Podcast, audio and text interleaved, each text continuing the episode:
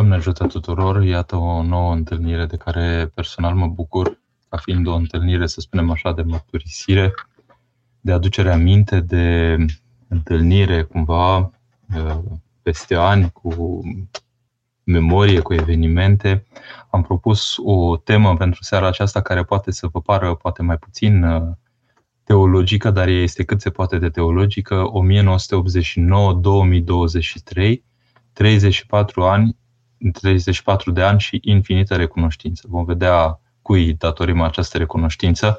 Uh, poate că nu toți, cu siguranță, avem aceeași uh, simțire așa lăuntrică față de anul 1989, față de ceea ce a rânduit și îngăduit Dumnezeu să se petreacă.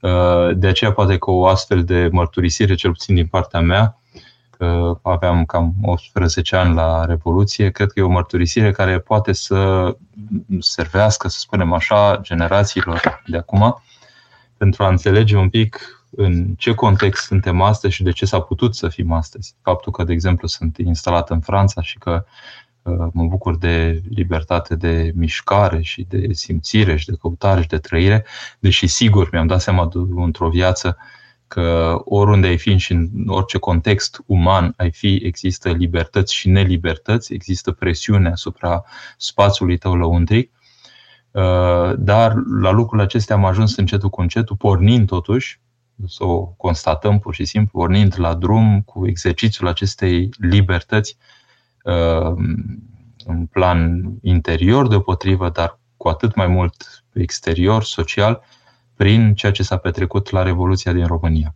Acum sunt unii deja care fac alergie când aud vorbindu-se de Revoluție, pentru că pentru ei lucrurile se decriptează diferit. Ne vorbesc de lovitură de stat. Uh, probabil, fără să fiu un om abilitat în a putea decripta la nivel istoric ce s-a petrecut, zic, cu adevărat în toate dimensiunile uh, întâmplate atunci, cu siguranță a fost o mișcare populară, o revoltă populară și o exprimare, o descătușare, o descătușare de energii formidabilă, cum n-am mai cunoscut niciodată neamul nostru, cel puțin în ultimii foarte mulți ani, să spunem așa. În orice caz, începând cu perioada comunistă, în niciun caz. Și lucrul acesta a fost pentru noi uh, nu numai Uh, important, aș spune esențial, proniator, pentru că Dumnezeu a îngăduit ca acest lucru să petreacă în ceea ce mă privește pe mine cu generația noastră la început de drum, atunci când uh, simți așa că încep să-ți deschizi aripile și să vrei să, să zbori. Unii au fost striviți în închisori, o știm foarte bine. Uh, strivirea aceasta din exterior a dezvoltat, să spunem, aripile lăuntrice, ale unora dintre cei care au și-au organizat rezistența prin Hristos în închisoare, alții s-au pierdut, poate, însă cei care au câștigat pariul acesta cu istoria și cu veșnicia, îndrăznesc să spun, l-au câștigat doar prin Hristos. De aceea cred că tema din seara aceasta este cât se poate de teologică, pentru că trebuie să vedem un pic care e profitul pe care îl putem scoate cu toții din ceea ce s-a petrecut atunci. Eu voi da doar o mărturie, sigur, o mărturie absolut personală, limitată, sigur, în cuprinderea ei, dar în același timp uh, vie prin faptul că vă voi vorbi ca unul care s-a atins de lucrurile respective și de ceea ce a fost atunci. Uh, întâi de toate, ar trebui totuși să înțelegem pentru cei care sunt azi, care uh, locuiesc fie în România devenită occidentală, să spunem așa, și ca inspirație culturală, Uh, sau fie în Occident prin emigrare, trebuie să înțelegem un pic de unde am plecat. Uh, nu căutăm neapărat vinovați, pentru că e foarte greu să pui pe seama unor oameni ceea ce Dumnezeu a îngăduit în istorie, uh, dar atmosfera de la care am plecat era aceasta pe care un autor occidental o subliniază într-o carte, sărută mâna, mâna pe care nu o poți mușca. Da?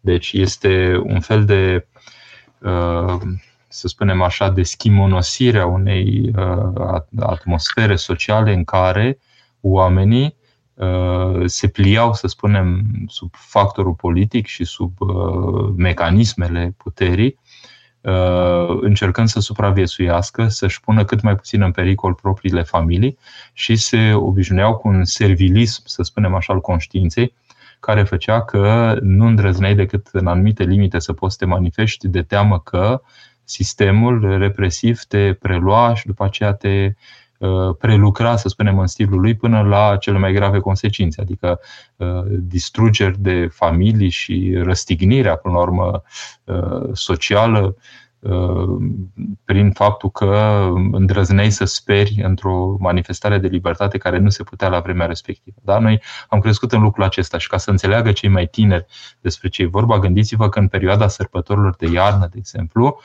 gândiți-vă că în sfârșit se mai introducea așa câte ceva spre magazine, nu spun în magazine, da? spre magazine, în sensul că se mai livra marfă, care marfă nu ajungea neapărat în magazine pentru că ar fi dat urât ca în fața blocurilor comuniste să se facă cozi, ci această marfă ajungea în spatele blocului, da? în uh, uh, partea de depozitare, să spunem așa, unde se făceau cozile și erau cozi mari în spatele blocului. Și iar noi copii fiind, de exemplu, când se făceau coadă undeva, de exemplu, în București era blocul rotund de, la, de unde este Cora azi în, uh, în uh, militari, da, în spate, blocul ăla rotund acolo, era de fapt spatele magazinilor care se făcuseră în față. Era fie pescăria unde se aducea pește, de exemplu, uh, fie în sfârșit o alimentară unde se aduceau diversele produse, carne în special, dacă nu era obligatoriu să fie carne, se putea aduce pur și simplu uh, hârtie igienică, de exemplu, sau conserve, de exemplu. Mi amintesc când au scos niște conserve la un moment dat și unele erau mâncate de șoareci, da? deci roase de șoareci. Da? Ca să ne imaginăm un pic felul în care venea această marfă și faptul că venind era o coadă imensă pentru că toate blocurile aflau și oamenii își trimiteau pe cei apropiați sau ei înșiși sau nu știu ca cineva se ducea să țină rând. Da, să țină rând. Uh, sau deseori îți trimiteai copii, uite, mergi ții rând și după aia vin și eu.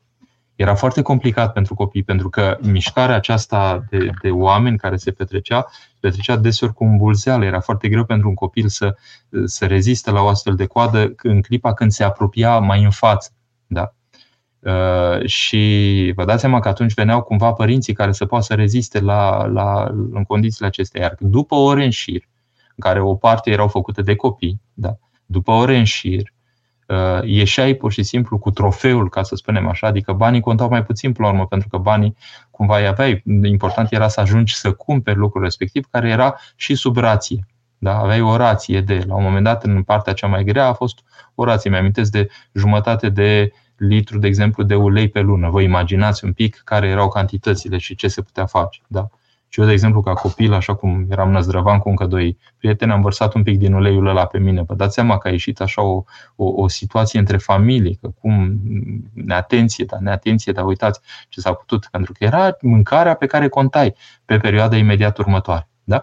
Vă spun de această atmosferă pentru că uh, adesea, prea adesea, uităm de lucrul în care Uh, ne-am desfășurat existența, modul în care am funcționat, cei care am prins la vremea respectivă, iar cei care s-au născut după 1989, pe unii dintre ei am văzut, de exemplu, inclusiv uh, ca infractori aici, în Franța, unde am exportat într-o veselie infracționalitate la nivelul tinerilor, preluați de uh, tot felul de găști în acestea de interese care îi puneau să facă diverse chestii.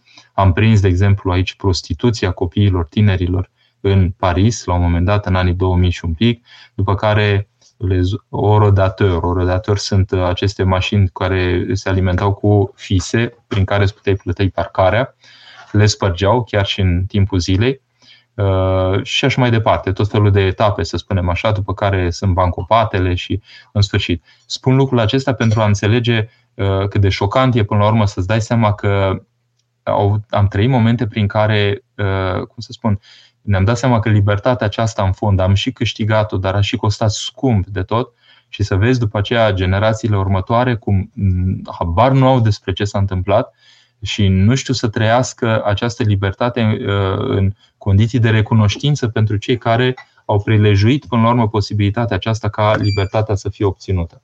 Uh, de aceea, mărturii ca cea din seara aceasta cred că sunt importante pentru generația cel puțin de după 1989, pentru a înțelege de la ce am plecat. Și dacă nu se petrecea Revoluția, deci dacă nu eram, uh, nu gustam pur și simplu această libertate și nu se schimba posibilitatea de a trăi în România, după propria ta libertate lăuntrică, vă dați seama că toată realitatea aceasta, inclusiv a diasporei din Occident și a infuziei, până la urmă, de ortodoxie, suntem exportatorul numărul unu de, de trăire, până la urmă, credincioasă în Europa la ora actuală, vă dați seama că lucrurile acestea nu, s-au, nu s-ar fi petrecut. Deci vedem pronia lui Dumnezeu, care s-a uh, exprimat într-un mod copleșitor. Pentru noi este ca un vârtej mare la scara istoriei în care a fost antrenați și noi și în care am scăpat cu viață pentru că aici este, începe partea de recunoștință. Cui suntem noi recunoscători? Întâi de toate este recunoscătorul lui Dumnezeu. Se simțea atunci în uh, decembrie 89 cu ceva, cu o săptămână, două, trei înainte, nu știu, era ceva în aer, n-aș putea să spun, nu eram un ascultător de Europa Liberă, eu cel puțin, Uh, dar se simțea ceva în aer că se pregătește ca schimbare. N-aș putea să vă spun, era ceva în duh, era ceva care te, uh, te făcea să speri cumva să nădăjduiești la un tric, deși nu era nimic precizat cu voce tare în afară. Da? Nu știu exact ce se petrecea, dar Dumnezeu cumva ne mângâia în sensul acesta, Dumnezeu pe care nu-l conștientizam și nu-l căutam, să înțelegem bine în afară de cultivarea foarte discretă și așa redusă până la urmă pe care mama mea a, mi-a oferit-o în copilărie, învățându-mă să fac rugăciuni când eram mic, dar după aceea când m-am scuturat sau când am început să pun întrebări în sensul exercițiului rațiunii, să spunem așa, nu a știut să mă călăuzească mai departe și să îmi ocrotească fermentul acesta de trăire, și, din păcate, sigur, deși mai târziu a devenit un om foarte rugător și m-a ocrotit și m-a purtat cu rugăciunile ei și m-a ajutat în momente în care mi-am parcurs etapele de descoperire a lui Dumnezeu la etapa post-adolescență, să spunem așa. Dar la vremea respectivă, să spunem că eram toți cu o zestre de acasă, care la unii era mai mare pe măsură ce erau mai în vârstă, să spunem așa, și la alții era mică sau aproape inexistentă, pentru că uh, după 40 de ani de spălare a creierului, vă dați seama că uh, lucrurile nu puteau să stea într-un mod optim în sensul de a, de a, de a dibui, de a căuta, de a simți, de a, de a, de a, de a te proiecta așa în spațiul, în, în realitatea profundă, ca să spunem așa, căutându-L pe Dumnezeu. Da? Deci asta era starea de lucru și am trăit cu ceva înainte, cu vreo 2, 3, 4 ani înainte. Nu știu dacă atmosfera devenise mai permisivă, mi-ar fi greu să spun lucrul acesta, dar am trăit momente de libertate. Ca să înțelegem că momentul din decembrie a venit ca o exprimare, un nou context de libertate pe care noi deja începeam să-l căutăm tinerii, dar pe care uh, nu știam să-l căutăm în direcția aceasta, pentru că nu am fi îndrăznit niciodată să ne gândim în direcția aceasta. Da? De exemplu, mi amintesc de concertele rock, cel puțin cele cu, câteva, cu câțiva ani înainte de 1989. Da, într-adevăr, de exemplu, pe, pe scena uh, pe scena unei case de cultură, de exemplu în cartierul militar. Da, uh, nici eu nu știu cum am trăit libertatea aceasta, dar am început, de exemplu, se făceau, uh, gândiți-vă că, libertate, uh, că Revoluția a venit când eu eram în clasa 12, în a 11 de exemplu, deci până un an înainte, am putut să încep un curs de karate, karate Kyokushinkai la vremea respectiv, ceea ce era un ceva extraordinar în România să faci karate. Deci era aproape învresamblabil, cum am spune azi, incredibil, dar era, ne bucuram cumva de o anumită permisivitate. După aia mi-am dat seama, cel mai probabil că erau servicii secrete care îngăduiau lucrul acesta și urmăreau îndeaproape. De ce spun asta? Că la un moment dat când m-am dus foarte scurt, așa aproape m-am ras în cap, la, când funcționam acolo, profesorul mi-a făcut observații, senseiul respectiv. Și eu am uh, comentat nemulțumit lucrul acesta între două, trei persoane, dintre care cineva era mai în vârstă și care era și mai solid, mai gras, așa, care venise și el acolo. Cred că era, în sfârșit, uh, nu știu, dintr-o întrepriză, dintr-o întreprindere, de undeva făcea și el sport, habar n-am cum a intrat acolo. Și am rămas foarte surprins că senseiul a doua oară mi-a zis dacă e cineva nemulțumit poate să nu rămână cu noi, nicio problemă. Uh, adică a spus așa, dar pe un ton un pic uh, mai mult decât ceea ce m-aș fi așteptat și m-a uimit faptul că a aflat imediat lucrul acesta. Deci probabil că am spus în proximitatea unui securist și probabil că lucrul acela se permitea pentru că securitatea era la curent și își forma niște oameni, își forma niște, uh, în sfârșit, cine știe, cu diverse interese, să spunem așa, care mie îmi scăpau la vremea respectivă. Eu mă bucuram de o anumită libertate să pot să fac karate. Dar pe aceea scenă, se petrecea repetiția unui grup rock. Mi-amintesc și acum Tectonic, da? nici nu știu ce s-a mai ales de ei, dar solistul la chitară de acolo, care își punea el, în sfârșit avea un fel de, ca la karaoke, așa își punea partea de de, de baterie și de, în sfârșit, o preînregistrare, spunem așa, și cânta la chitară și uh, mi-a făcut semn, adică m-a invitat, uite, să rămân după concert, după uh, antrenamentul respectiv. Și așa am descoperit, inclusiv colegi din liceu care veneau acolo, bine îmbrăcați cu ținte, cu chestii, nu știu ce, am descoperit un spațiu de libertate pe care nu cunoșteam. Da? Eu eram în training. Vă dați seama ce penibil era acolo, eram în training, ăștia erau în uh, gești cu ținte și cu nu știu ce. Dar după aceea am prins concertele mai mari cu iris, cu celelalte cuvinte, cu așa. Care, sigur, avea o atmosferă, era cu plus și cu minus, în sensul că, cu plus în sensul că oamenii veneau așa cumva cu o anumită libertate, uh, dar cu minus în sensul că, de îndată ce încerca să se încingă un pic atmosfera în fața scenei, intervenea miliția și am prins acest lucru în care uh, pur și simplu se aprindeau luminile, ca astfel încât să nu se mai creeze obscuritatea aceea necesară, între ghilimele, pentru ca lucrurile să se deturneze un pic. Și am văzut primele proteste contra miliției, cel puțin. Da? Uh, adică ei simțeau că se poate crea că era embrionul unei, unei mișcări contra, să spunem așa. Da? Bun, deci uh, restul spațiului meu de libertate prin excelență a fost, dar în special după Revoluție, totuși pe munte. Foarte puțin am ieșit pe munte înainte, dar era un spațiu de libertate, un spațiu unde puteai să te întâlnești cu oameni un pic diferit față de ceea ce era, uh, ceea ce era în București la vremea respectivă. Bun. Imaginați acest context, că asta era tot spațiul nostru de libertate. Da? Și momentele, poate deosebite, îndrăznesc să spun, veți surâde, când se tăia curentul în cartier și când aprindeam lumânări ce aveam și noi prin casă. Și dintr-o dată era o atmosferă de taină, care mie personal mi era foarte dragă, pentru că era frapant distinctă de luminile uh, luminile de bec, pur și simplu, care ardeau în toate camerele. Și asta într-un cartier întreg, până când revenea lumina. Da? E, în acest context, trebuie să imaginăm că în clipa când au izbucnit lucrurile, în primul rând, nu știai sigur dacă vor reuși și puteai bănui, puteai bănui asprimea cu care lucrurile acestea ar fi fost înnăbușite, lucru care s-a și petrecut la început, cel puțin, reacția, să spunem, puterii politice a fost, nu avem alte cuvinte, criminală. Da? Deci oamenii au, au început să moară oameni. Acum, de ce vă vorbesc de acești oameni? Pentru că am văzut la un moment dat într-un volum cu Părintele Sofian Boghiu, din păcate nu l-am găsit să vi-l arăt în seara aceasta, am văzut acolo inserat niște chipuri de tineri care au murit la Revoluție. Da? Între care mi-am dat seama că aveam exact cam aceeași vârstă, deci diferență maxim de un an, așa, chipuri care mi-au spus foarte grăitor că aș fi putut să fiu eu însumi. Deci, recunoștința eu le datorăm lui Dumnezeu pentru că a organizat la scara istoriei un răspuns, până la urmă, de, de, de descătușare, pur și simplu, a oamenilor și a, a, a, a ceea ce s-a petrecut acolo, astfel încât să începem să trăim libertate și lăuntric și în exterior.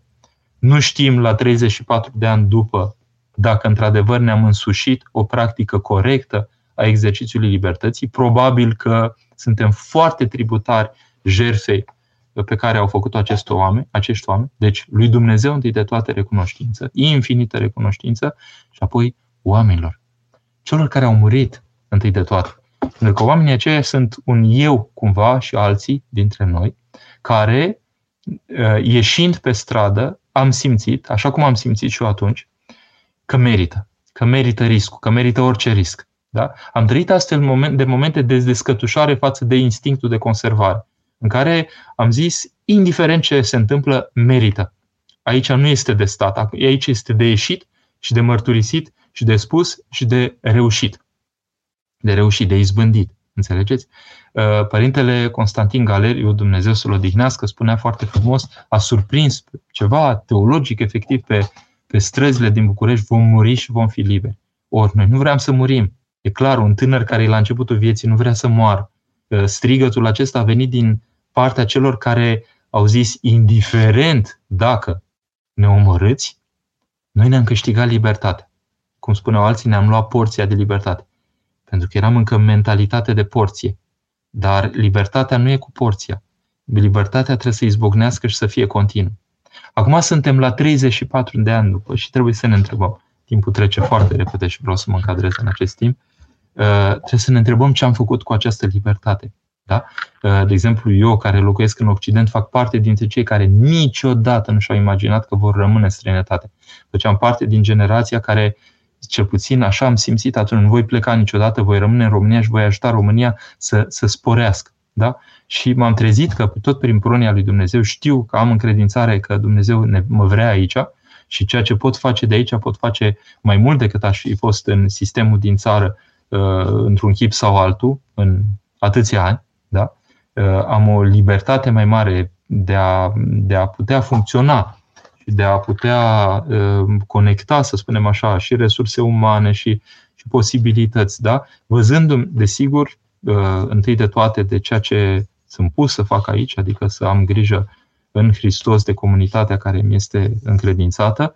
Uh, funcționăm cu parohia noastră, funcționăm cu mitropolia noastră, care e o casă pentru noi aici în Occident și care le exprimă pe Hristos prin viețile noastre, uh, prelungind practic România în străinătate, da? dar deopotrivă devenim cumva, noi cei care ne-am sălășluit așa prin prunea lui Dumnezeu în diaspora, devenim cumva punți de dialog cultural întâi de toate, dar nu numai, de trăire pur și simplu, între cei care ne adoptă aici și cei care uh, ne-au dat rădăcinile și care, uh, a căror sevă, să spunem așa, curge prin noi și de care nu avem cum să ne dezicem pentru că suntem impregnați pur și simplu cu, cu fiorul românesc și cu, cu, cu, cu trăirea care vine dinspre strămoșii noștri. Dar în același timp răspundem prin viața noastră unui context care accentul este pe Hristos în ultima instanță. Așa cum în închisorile comuniste, Hristos este cel care a dat în ultima instanță identitatea oamenilor și nu orientarea politică de la început care a făcut că uh, unii dintre ei, unii dintre ei, alții au pe nemeritate, au intrat în închisoare. Da? Deci, e foarte important să înțelegem atmosfera de la care s-a plecat, atmosfera care a izbucnit, care a fost o descătușare nu curajoasă, inconștientă, dar inconștientă în Hristos, adică aruncându-te cu toate forțele tale pentru că nu mai conta, nu mai conta nimic decât să, să fii liber și după aceea exercițiul acesta al libertății de 34 de ani care trebuie să ne interpeleze. Da? Trebuie să ne vedem un pic ce am devenit în acest timp. Dacă am răspuns cumva la scara istoriei noastre personale, exercițiul de libertate care ne-a cuprins la momentul respectiv, plecând de la Revoluție și până, uh, până încoace, când am ajuns la vârsta când putem să ajutăm alte generații, suntem generația, să spunem, activă sau ar trebui să fim așa foarte activă, pur și simplu, în a trebălui, în a, în a sluji semenilor noștri și aproapelui nostru pe baza tocmai acestei libertăți câștigate atunci. Da?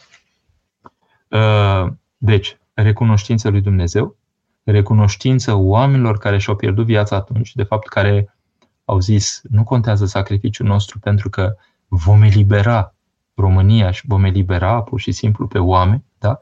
Nu e vorba de curaj aici.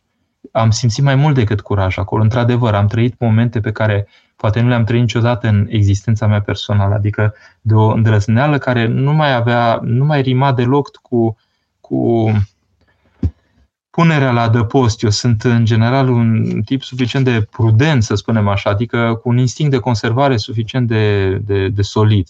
Așa. Dar atunci s-a petrecut altfel. Poate că am spune cumva că seamănă cu momentul cinzecimii în care pătrunși la inimă nu au mai contat, au mărturisit și punct. Și au mers oriunde și nu, nu au mai contat consecințele. Da? Uh, sigur, după aia ne-am bucurat de lucruri ale libertății, da? primele concerte rock în libertate, în care nu-ți venea să crezi că poți să asculți muzica aia, că poți să ieși în haine fer- ferfeniță pe tine, că poți să sari uh, la metrouri uh,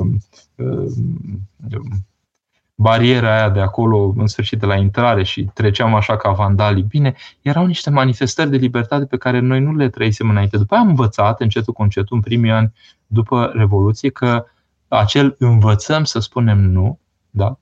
Uh, trebuie să aibă o reflectare în planul interiorității. Adică libertatea nu e doar să poți face în exterior ceva. E o lecție pe care am învățat-o așa încetul cu încetul, dar am început să o prindem pentru că se îngustau posibilitățile lăuntrice în clipa când exageram cu uh, libertatea în exterior, dar fără o o, o, o axă de valori. Da? În clipa când l-am cunoscut pe Hristos, am descoperit cu adevărat spațiul libertății lăuntrice și, paradoxal, implicit pe cel al libertății exterioare, pentru că Hristos gestionează, ca să spunem așa, prin prezența lui și exteriorul. Dar întâi de toate trebuie să, trebuie să fii viu în lăuntrul tău.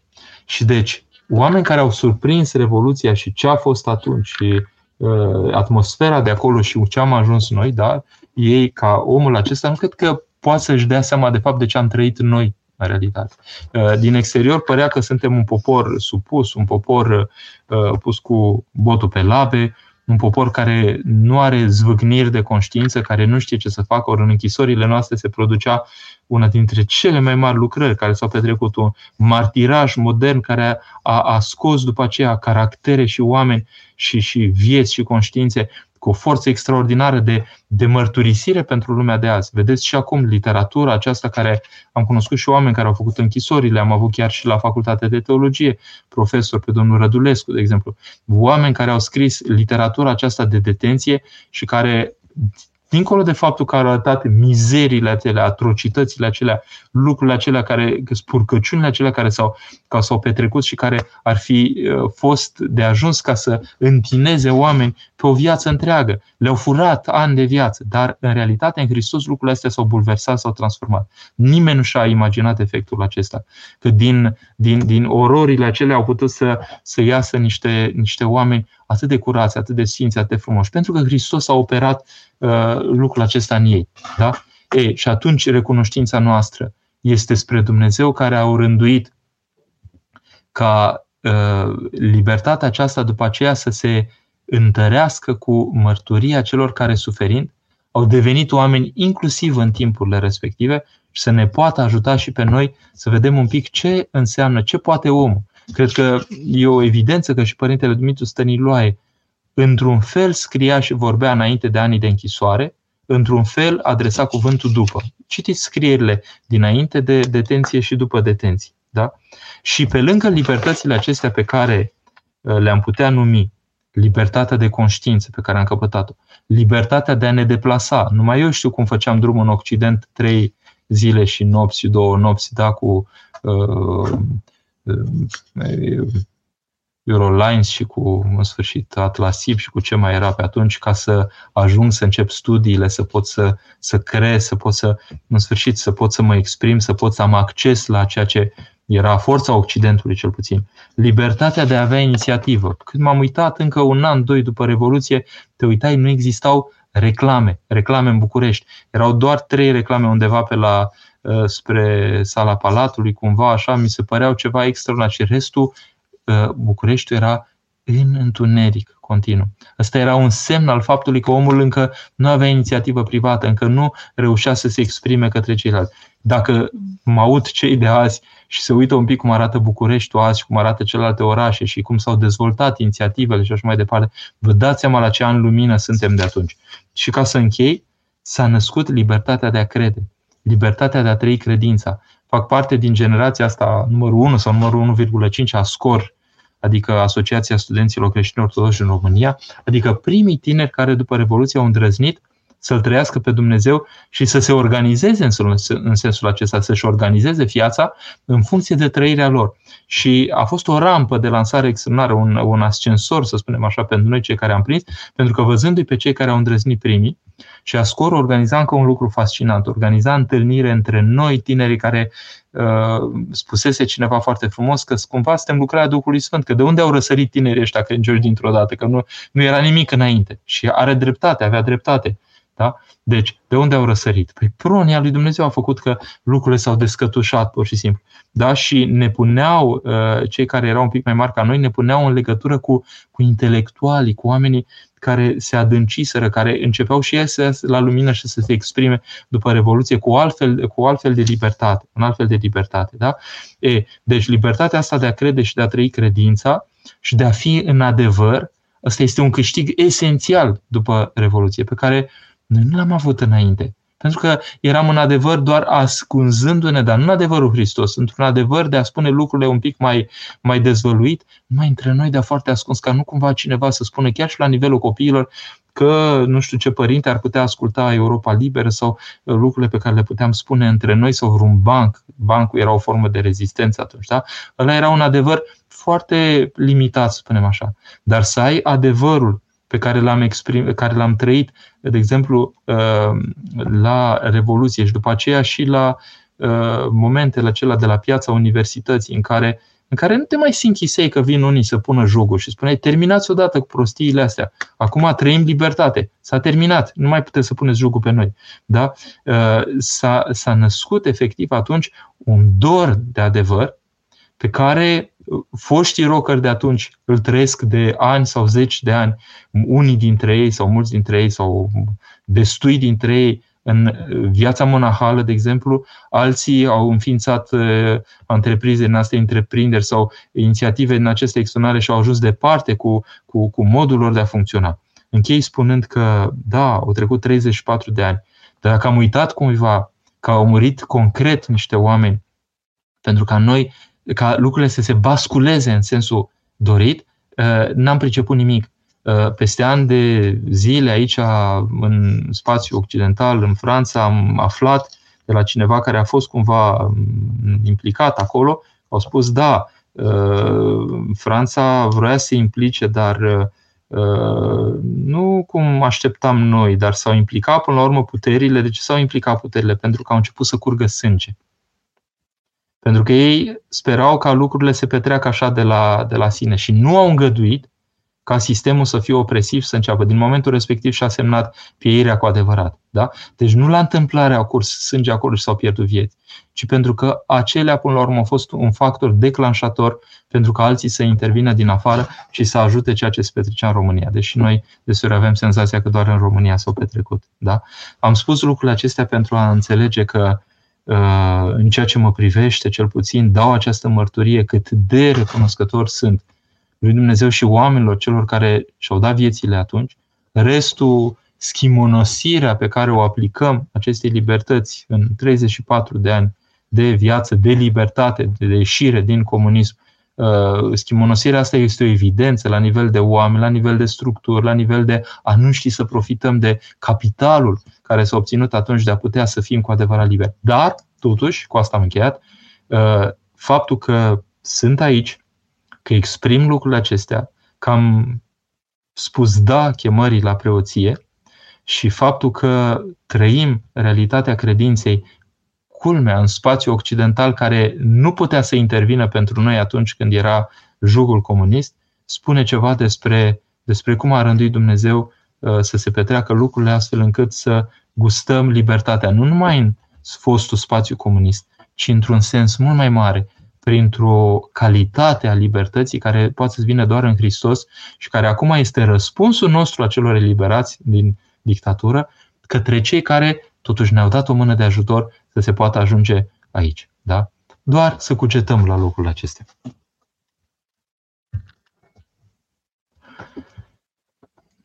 Maria, sigur, exact asta spun și eu. Uh, îi mulțumim lui Dumnezeu pentru libertate, dar nu ajunge să-i mulțumim așa din când în când. Da, i-am mulțumit la Revoluție, mai mulțumim acum. Și acel Doamne Iisuse Hristos, Dumnezeu, miluiește-ne pe noi păcătoși, de exemplu, sau miluiește-ne pe mine păcătos, sau miluiește-ne. Da? Uh, acesta ar trebui să țină cont de faptul că unii au trecut în veșnicie mai repede decât uh, uh, ar fi prevăzut ei, tocmai pentru diferența între îmi pun viața la adăpost sau mi-o risc pentru că sunt alții care au nevoie de libertate împreună cu mine. Poate apuc și eu, dacă nu apuc, măcar e jertfa mea pentru ceilalți. Depinde cum o folosim, este o evidență. Uh, la ora actuală îndrăznesc să spun că uh, sunt în conștiința faptului că văd mediul occidental din interiorul lui, da? Uh, oamenii nu sunt neapărat liberi, da? Vedem culturile de antrepriză, de exemplu. Vedem cum funcționează oamenii, da? Pe de o parte există niște mecanisme sociale care uh, îți dau resorturi de libertate, da? E o evidență și societatea occidentală are o civilizație, să spunem, a manifestării libertății care este solidă, este o constatare, da? Și le sunt recunoscător pentru asta. Dar, dacă iei pe omul lăuntric și te uiți un pic la spațiul libertății lui și la cum trăiește libertatea în lăuntrul lui, da? este uh, cu dus și întors, cu plus și minus. Pentru că numai când te întâlnești cu omul la spovedanie îți dai seama dacă cu adevărat este uh, plecat, pornit spre câștigarea libertății celei mai profunde. Da? Pentru că Hristos este libertatea noastră. Dacă nu, uh, propriile împătimiri, ca să spunem așa, fac că în exterior poți să fii un om erudit, poți să fii un om cu preocupări deosebite și așa mai departe, dar în spațiul tău lăuntric ești prins de mecanismele care, care, care dau nelibertate sufletului. Da? Și atunci lecția aceasta este grozavă să, pentru mine, de exemplu, că Dumnezeu a rânduit să vină în Occident spațiu care a rămas a libertății sociale prin excelență. Este capitalismul, până la urmă, este cel mai bun sistem la ora actuală. N-am întâlnit altul mai bun. De ce? Pentru că lasă pe oameni în mod liber să aibă proprietate, să aibă inițiativă, să se exprime și așa mai departe. O evidență, da? Ei, și cu toate acestea, da? Cu toate acestea, și aici este de adăugat uh, căutarea aceasta uh, adâncă a omului într-o libertatea care este Hristos. Da? Deci, depinde cum o folosim. Depinde cum ne folosim de prezența lui Hristos în lume. Îndrăznesc să parafrazez ceea ce spuneți. Corina, bună seara părinte, profesor personal vă mulțumesc pentru alegerea acestei teme aflată încă la granița dintre încredere și înviere. Eroii de atunci sunt oare sfinți contemporani acestui azi? Dumnezeu și alege sfinții. Noi o să fim foarte surprinși. O să fim surprinși de pe cine numim sfânt Uh, pentru că, într-adevăr, sunt niște oameni pe care nu-i cunoaștem cu adevărat, da? Sfântul Spiridon, de exemplu, din seara aceasta și de mâine dimineață, da?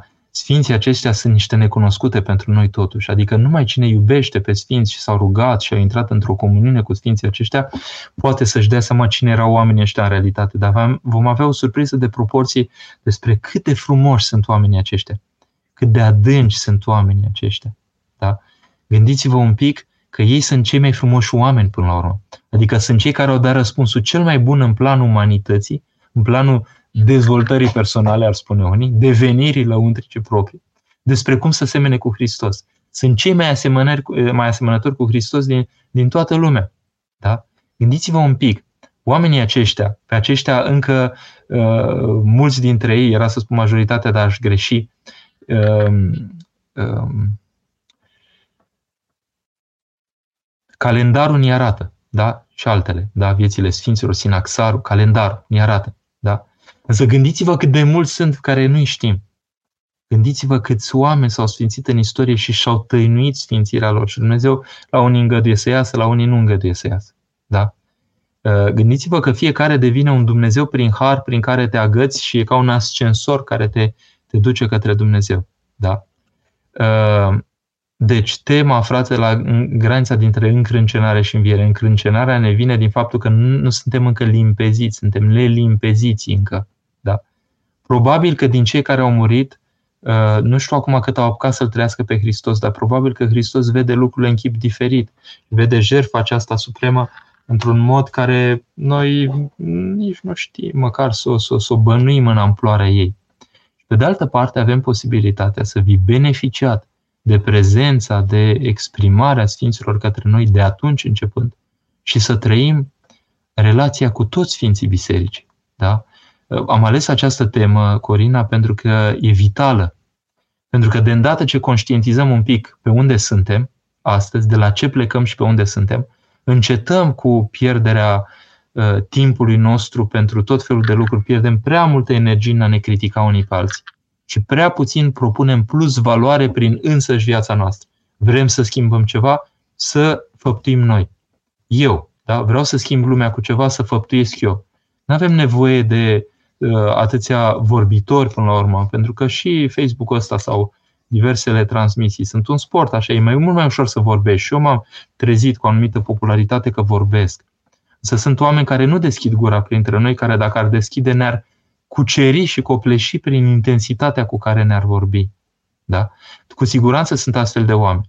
Uh, să deschidem gura în măsura în care avem binecuvântare și să spunem lucruri care sunt vii, pentru că sunt, să fim, întâi de toate, ancorați în acest viu. Așa ar trebui. Și atunci, cu siguranță, am fi o mărturisire de înviere. Și atunci am fi mai compatibil cu Sfinții. Mihaela. Părinte, vă amintiți cum arăta în comunist Crăciunul? Credeți că în era consumerismului de azi copiii noștri au mai multe șanse de a trăi pe Hristos pruncul decât a, de a conștiința măreția praznicului mai degrabă decât noi cei care am trăit an de rând Crăciunul în comunism? Eu aș zice că da, de ce? Pentru că posibilitatea de mărturie de a auzi colinde. Auzeam și atunci madrigalul, da? era doar madrigalul și atât. Nu zic că avem nevoie de mult mai multe, că madrigalul îți declanșa un fior așa, dar vedeți, lucrurile erau îngrădite totuși. Acum nu mai avem îngrădirea respectivă. Da, azi putem mult mai mult, infinit mai mult, cu condiția de a, uh, de a fi onești cu noi înșine. Crăciunul, de exemplu, se însoțea cu venirea zăpezii. Da? Dar, de exemplu, de Crăciun, mama mea nu știa să mă ducă la biserică. Asta am căpătat după Revoluție. Da? Uh, ascultam colinde, dar nu știa să-mi vorbească. Nu avea dexteritatea teologică să-mi spună niște lucruri. De exemplu, de Paști. La un moment dat, așa am avut o simțire proprie și am spus, uh, noaptea asta vine Hristos, o întreb pe mama. Și am spune ceva nu sau nu știu ce. Mare greșeală a făcut. Pentru că da, venea Hristos, era prezent Hristos, nu era nevoie să spun. Era prezent Hristos, este Hristos prezent. Hristos în mijlocul nostru, este și va fi. Vedeți, suntem, sunt lucruri care se pot spune azi și conștientiza azi și trăi copilăria și tinerețea cu Hristos explicit venit către ei. Da? Mama n-aș știut să spună lucrurile acestea. M-a apucat la un moment dat să fac așa, că mă jucam cu indienii mei Ehm, aveam multe figurini în astea cu care mă, juta, mă jucam, știu ce e de la vârsta respectivă și la un moment dat m-am apucat să le fac niște cărți. Și în cărțile respective ce ar fi să fac niște cărți așa care să aibă sfinți. Și i-am arătat lui mama ce vreau să fac. Și începusem să desenez aureolele. Simțeam ceva. Aveam o intuiție că e ceva acolo.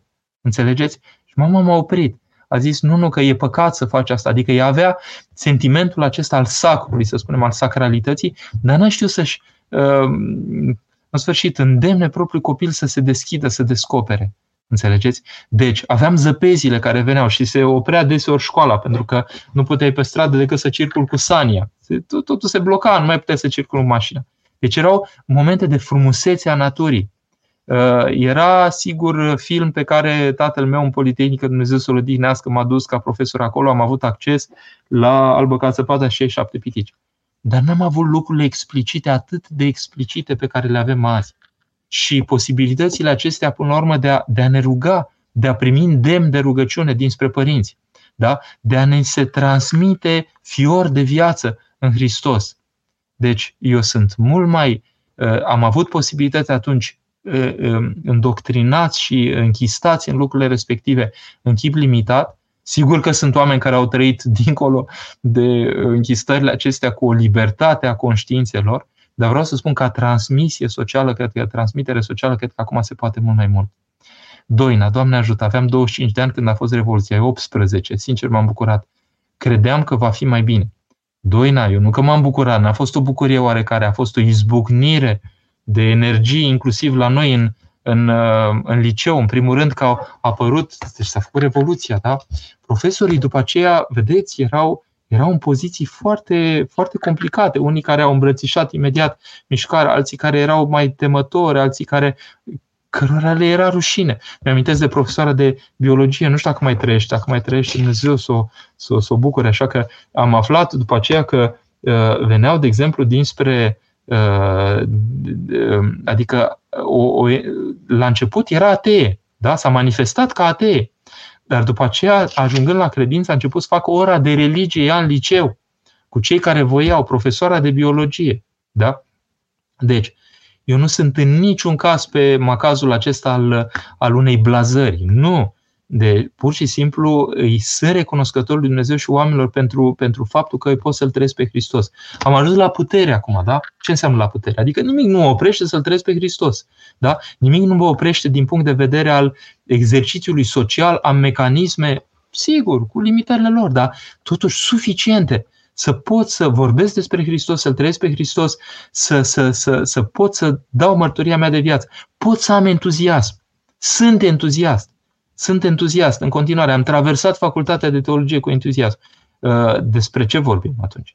Da? Putem să avem lucrurile acestea. Erați un pic mai în vârstă ca mine.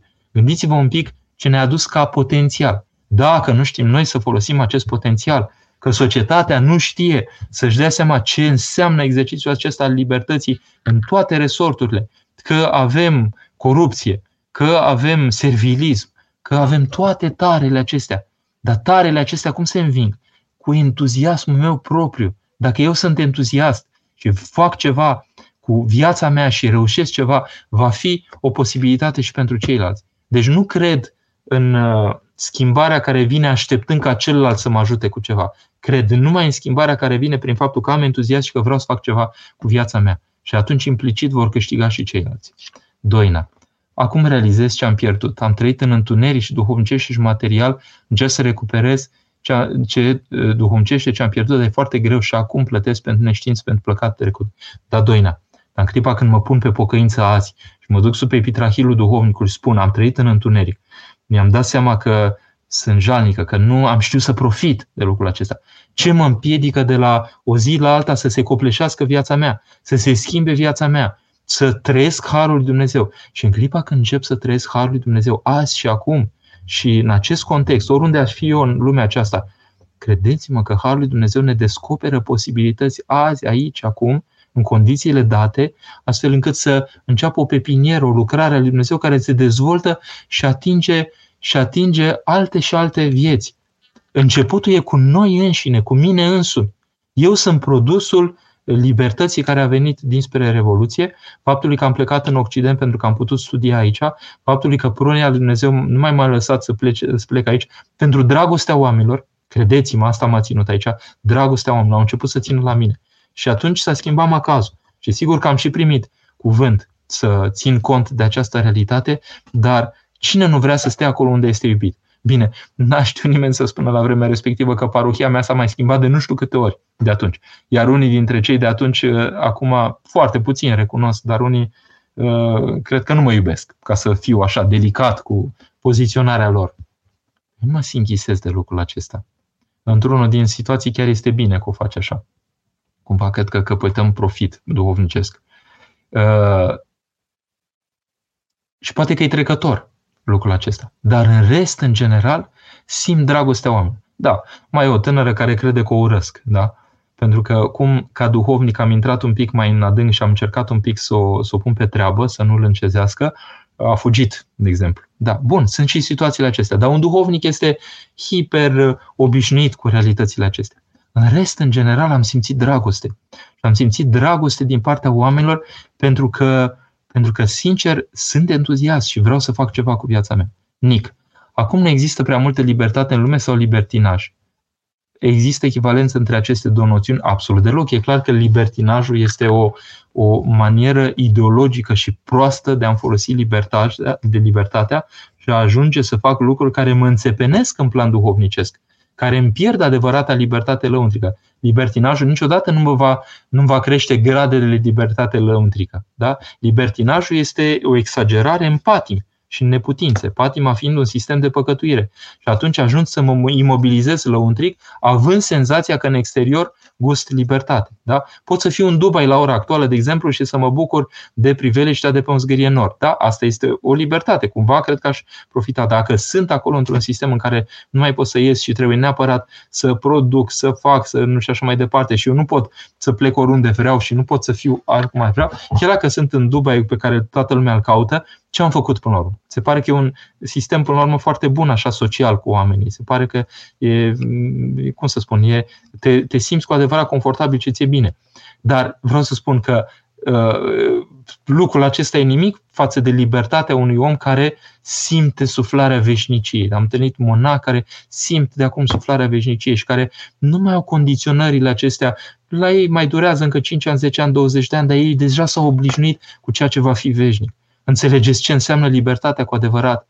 Ce legătură are asta cu libertinajul? Mihai, părinte, într-un interviu pe doxologia, nepotul părintelui Stăniloai spunea că bunicul său i-a mărturisit că i-a iertat de plin pe propriul Libertate. Starețul Efrem, când a ieșit din pușcărie, da? Uh, primul cuvânt care a spus, vă iert și vă iubesc pe toți. Asta este chipul marilor oameni. Da? Noi deseori nu vedem lucrurile acestea. Da? Abia aștept să-i respect ziua presunuirii după ce va fi canonizat în 2025. Seară binecuvântată! Mulțumesc. Și eu sunt uh, um, pro-decan pro la uh, Centrul de Studii și Cercetări Dumitru Stăniloae din Paris. Vedeți, îi purtăm numele. Înțelegeți? Libertatea pe care o exprimat Dacă vă arăt uh, ascetica și mistica, da? Ascetica și mistica. Bun, ok. O vedeți cartea aceasta? Asta s-a scris pe vremea comunistă. Când o citești acum și te gândești care era contextul respectiv, te minunezi, te șochează aproape ce aer de libertate respiră această carte. Acum, sigur, după 30 ceva de ani de libertate, cu siguranță că și părintele ar fi scris-o și mai liber, mult mai liber. Da? Acum încep să mai scârții așa pe anumite chestii, nu mai mă impresionează atât de tare. Dar după ce m-am hrănit intensiv de ea, da? din ea. Deci gândiți-vă că oamenii aceștia au dus uh, trăirea propriei umanități la măsurile mari. Înțelegeți? Asta este ceea ce este esențial. Iar noi, în spațiul libertății, cel puțin din exterior, nu ne mai preocupăm cu omul lăuntric. Adică deseori libertatea de asocială rimează cu n-am portăcoa în interiorul nostru și faptul că nici măcar nu ne îngrijim să, să mergem spre suflarea de viață. Adică ne, ne osândim lăuntric prin faptul că considerăm și confundăm libertatea lăuntrică cu libertinajul, cum spunea uh, uh, cineva înainte. Da? Nic. Trebuie să înțelegem lucrurile astea. Dan, părinte, cum pot ierarhii sau Biserica Ortodoxă de azi în general să ofere sprijin consulare fața suferințelor provocate de evenimente în 1989? Dan, e foarte simplu, vă răspund precis. Biserica, produsul bisericii prin excelență, ce este? Omul duhovnicesc.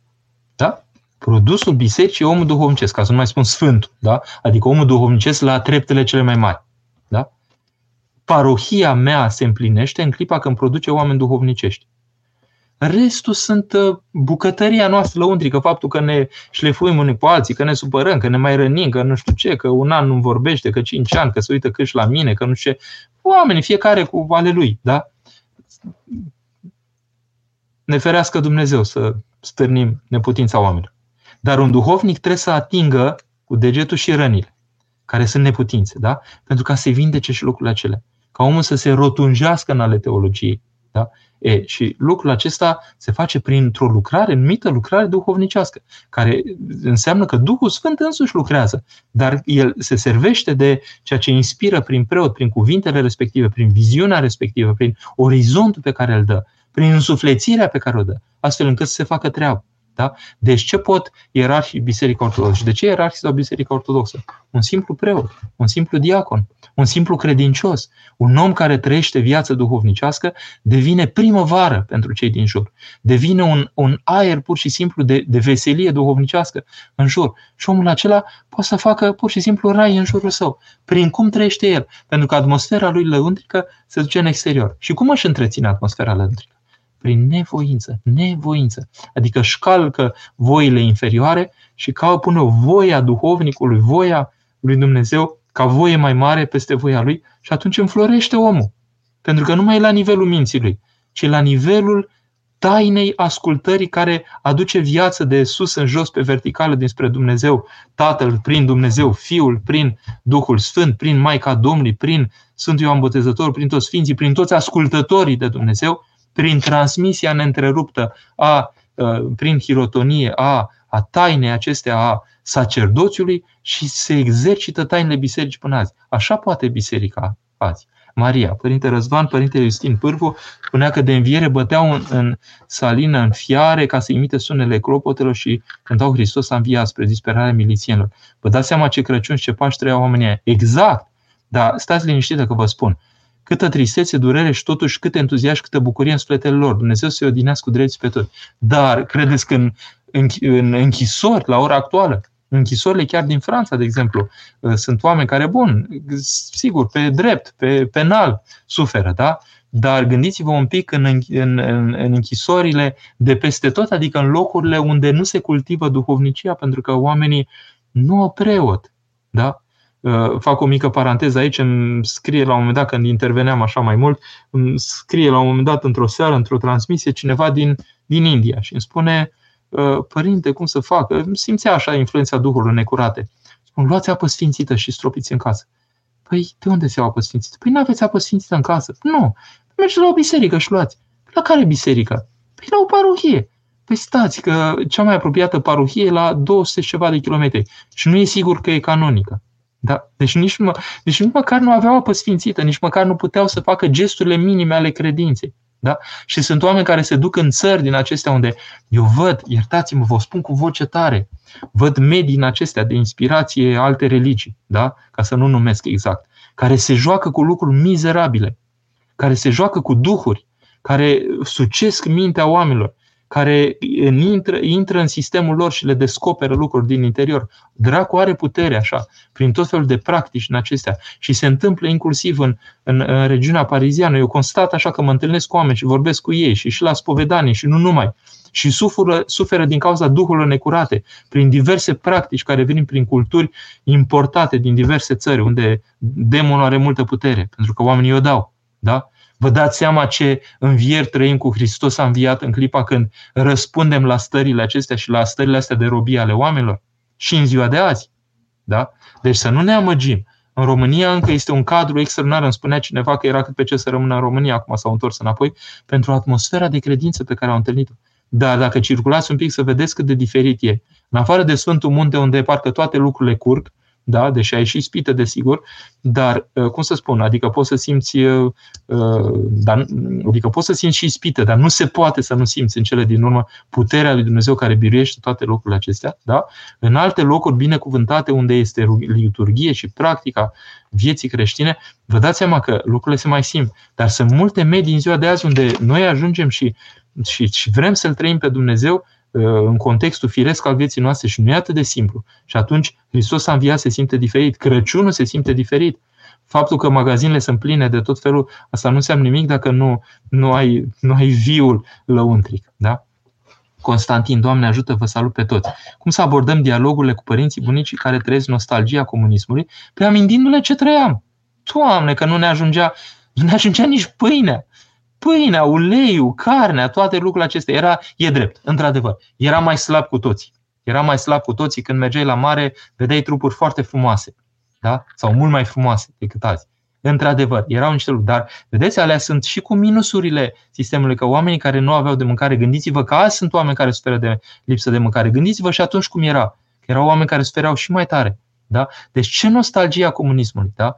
da, toată lumea avea servici, toată lumea avea servici, dar nu avea niciun orizont. Nu puteai spera la nimic. Te duceai în aceeași chestie ca tipul ăla lui Chaplin, care și când a ieșit din antrepriză tot bătea din ciocan. Da?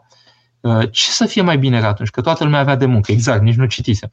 Că societatea era mult mai bine organizată. Hai să fim serioși, era atât de bine organizată că unii aveau niște avantaje și marea majoritate nu aveau avantajele respective și se pregăteau să intre în fabrică. Păi eu am tras ca un disperat să învăț ca să pot să iau la o facultate, că nu vreau niciun caz să intru în, în uzină. Da? Am 27 de ani, am absolvit o facultate de istorie, m-am documentat, știu că n-a fost chiar roz. N-a fost nimic roz. N-a fost nimic roz. Uh, decât dacă ne obișnuiam cumva într-un chip vinovat, până la urmă, cu sistemul și profitam între ghilimele, adică duceam o viață servilă și mediocră și lăsam lucrurile să petreacă așa pentru că, pentru că ce? Pentru că nu ne puneam în primejdie pe noi și familia noastră. Da? Dar oamenii care vreau să fie liberi, care vreau să descătușeze energii de ființă și de persoană extraordinare, oamenii ăștia erau retezați ca aripi. Uh, ei de ce să sufere? Da? Deci gândiți-vă un pic ca a putem, la ora actuală, să, să, să, să, să, să fim oameni întâi de toate, în spațiul lăuntric și să cultivăm viața teologică. Și după aceea putem să ne ajutăm unii pe alții, ar trebui să se creeze o emulație din aceasta, e în curs deja, sunt în curs să se nască niște lucruri și cu diaspora și cu România, în care uh, nu că să devenim o, devenim o nație mare, dar nu e vorba de asta, dar e vorba pur și simplu să arătăm un pic potențialul nostru, pentru că acolo unde este Hristos, acolo sunt și posibilități ale făptuirii noastre, inclusiv în plan, plan profesional extraordinar. Uh, ce ați fi, le spune dacă ați fi în locul meu? Vai de mine, nu i-aș lăsa. Jumătate de oră le-aș vorbi. Și le spune, dar cum puteți? Cum puteți? Gândiți-vă un pic. Că noi eram cu aripile retezate din start. Că ce puteam spera la maxim? Un salariu de 2000 și ceva de lei în întrepriza cu tare și ce, să ne ducem viața așa și să ne creștem copiii așa și să nu putem să respirăm, să respirăm uh, posibilitatea de a merge în străinătate. Eu când am început să circul în străinătate am simțit că l-am prins pe Dumnezeu de picior. Da? Adică de ce? Să fim uh, băgați în țara aceea, să nu putem ieși, ca să nu știm că există. În primul rând să cunoști omul în toată diversitatea lui, în lumea întreagă, să înțelegi un pic fenomenul uman. Și după ce l-ai cunoscut la scara întregului glob, să-ți dai seama la scara întregului univers cine este omul, pentru că ți-l descrie Hristos cu adevărat. Eu am avut nevoie de exercițiile acestea. Mă opresc aici. Dacă e nevoie, mai vorbim și altă dată. Legea este vie, legea va ieși de la mine, judecata mea va fi spre luminarea neamului. Și îmi citește Isaia, care este din Vechiul Testament și care înțelegea legea așa cum putea să înțeleagă atunci cât încă nu se întrupase Fiul lui Dumnezeu, adică Hristos. Mă înțelegeți? Legea aia a dat și ea cât a putut. La unii a rodit, la unii uh, n-a rodit, la unii a încercat să rodească, dar nu putea. Dar ce spunem noi la începutul proscomirii? Uh, eliberat-ne pe noi din, uh, din robia da, legii slobozitul-ne pe noi din blestemul legii. Așa chiar spunem, nu robie, blestemul legii. Da? E teribil, nu? Asta înseamnă că în clipa când îl ai pe Hristos, atunci pricepi și adevărata libertate pe care trebuia să o dea legea, dar pe care nu reușea să o dea singur până când Maica Domnului nu a rânduit de așa manieră încât intră în lume în trupesc, cel netrupesc, pentru ca pe noi cei trupești să ne miște prin intermediul trupului spre câștigarea celor netrupești. Mă înțelegeți? E, e, e o rocadă acolo care se face. Adică vine din Dumnezeu aici pentru ca pe noi să ne, ne miște în veșnicie. Mă întreabă Mihai dacă mai ascult heavy metal. Cu prudență. Adică sunt lucruri, de exemplu, Uh, nu vă fac acum o excursie, dar am câteva piese pe care le descoper. Nu prea știu exact ce spun versurile, că nu mă investesc foarte tare.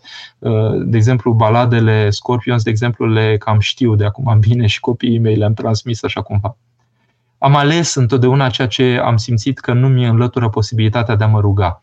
În clipa când se diminează în mine, ascultând posibilitatea mea de a mă ruga, în lăuntru meu înseamnă că undeva pierd prin melodia respectivă și atunci am, am o cam las baltă, nu le mai cultiv. Da? Deci ăsta este criteriul la mine.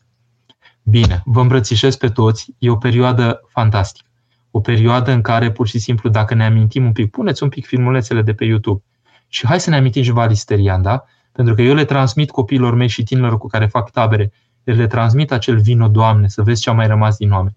Nu putea unul crescut ca mine în comunism să spună vino, Doamne, să vezi ce a mai rămas din oameni. Și eu am învățat prin Părintele Galeriu prin oamenii mai adânciți ca noi, ni s-a transmis foarte repede prin Duhul Sfânt posibilitatea aceasta să ne vedem că de fapt suntem într-o ispravă mai mare, într-o devenire mai mare, într-un plan mai mare decât uh, îngustimea pe care o trăisem până atunci. Da? Să știți că Părinte Dumitru Stăniloae, înainte să iasă în veșnicie, cuvintele pe care le-a spus ultimele, da, Doamne, să ieșim, să ieșim la larg, la lărgime. Da? Am cunoscut-o și pe, pe, pe fata lui, Lidia Stăniloae și chiar m-a îndrăgit și mi-a dedicat mai multe cărticele, mi le adică mai multe volume, așa mi le-a dat, am aflat peste ani, nici nu am apucat să-i mulțumesc, nici nu am crezut că mi-a dat câteva cărți așa pentru institutul nostru și până la urmă mi-am dat seama că erau și scrise de ea deseori și cu dedicație, sunt recunoscător, uite, să-mi amintesc să o, să o pomenesc. Uh, deci, uh, libertate. Libertate din interiorul nostru care să ne aducă aminte că am plecat de la nelibertate, de la o rânduială socială care a fost o apăsare cumplită și uh, acum să profităm cu adevărat în Hristos de toate, tot ceea ce ni s-a oferit în ultima instanță prin prunia lui Dumnezeu. Vă îmbrățișez pe toți. Doamne ajută!